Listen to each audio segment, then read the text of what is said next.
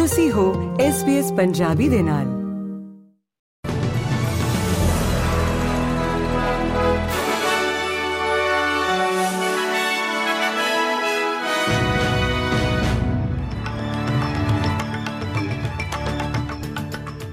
SBS Punjabi ਦੇ news room ਵਿੱਚ ਆਪ ਸਭ ਦਾ ਸਵਾਗਤ ਹੈ। ਆਓ ਨਜ਼ਰ ਮਾਰਦੇ ਹਾਂ ਅੱਜ ਦੀਆਂ ਮੁੱਖ ਖਬਰਾਂ ਦੇ ਉੱਤੇ।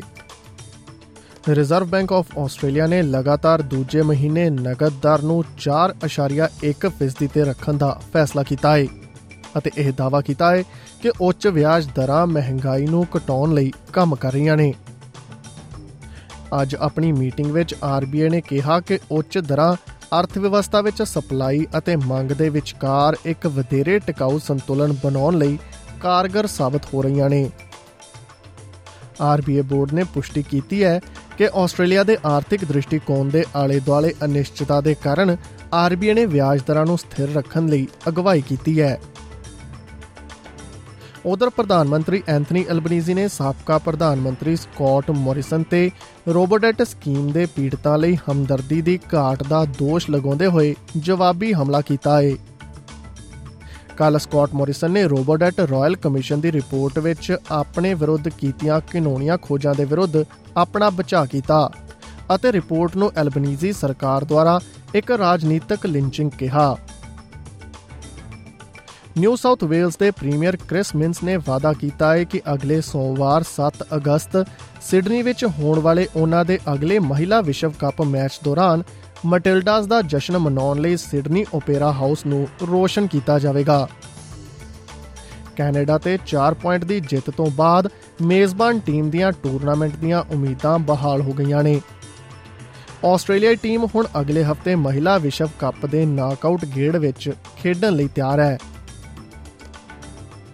ਉਧਰ ਸੰਯੁਕਤ ਰਾਜ ਦਾ National Institute of Health long Covid ਦੇ ਸੰਭਾਵਿਤ ਇਲਾਜਾਂ ਦੀ ਜਾਂਚ ਕਰਨ ਲਈ ਕਈ ਅਧਿਐਨਾਂ ਦੀ ਸ਼ੁਰੂਆਤ ਕਰ ਰਿਹਾ ਹੈ ਜੋ ਕਿ ਲੱਖਾਂ ਲੋਕਾਂ ਨੂੰ ਪ੍ਰਭਾਵਿਤ ਕਰਨ ਵਾਲੀ ਰਹੱਸਮਈ ਸਥਿਤੀ ਦੇ ਵਿਰੁੱਧ ਕੋਸ਼ਿਸ਼ਾਂ ਵਿੱਚ ਇੱਕ ਉਤਸੁਕਤਾ ਨਾਲ ਉਡੀਕਿਆ ਜਾ ਰਿਹਾ ਕਦਮ ਹੈ।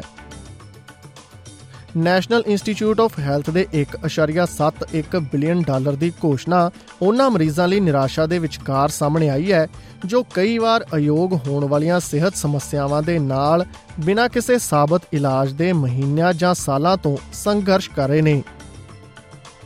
ਵਾਸ਼ਿੰਗਟਨ ਯੂਨੀਵਰਸਿਟੀ ਦੇ ਡਾਕਟਰ ਜ਼ਿਆਦ ਅਲ ਅਲੀ ਦਾ ਕਹਿਣਾ ਹੈ ਕਿ ਇਹ ਕੋਸ਼ਿਸ਼ਾਂ 1 ਜਾਂ 2 ਸਾਲ ਦੇਰੀ ਨਾਲ ਸਾਹਮਣੇ ਆ ਰਹੀਆਂ ਨੇ, ਪਰ ਫਿਰ ਵੀ ਇਹ ਸਹੀ ਦਿਸ਼ਾ ਵੱਲ ਵਧ ਰਿਹਾ ਇੱਕ ਕਦਮ ਹੈ।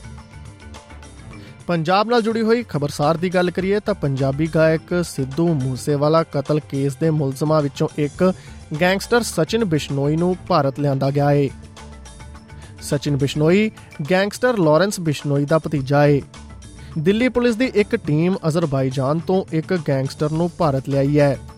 ਉਹ ਪਿਛਲੇ ਸਾਲ ਮਈ ਮਹੀਨੇ ਵਿੱਚ ਮੂਸੇਵਾਲੇ ਦੇ ਕਤਲ ਤੋਂ ਬਾਅਦ ਫਰਾਰ ਹੋ ਗਿਆ ਸੀ।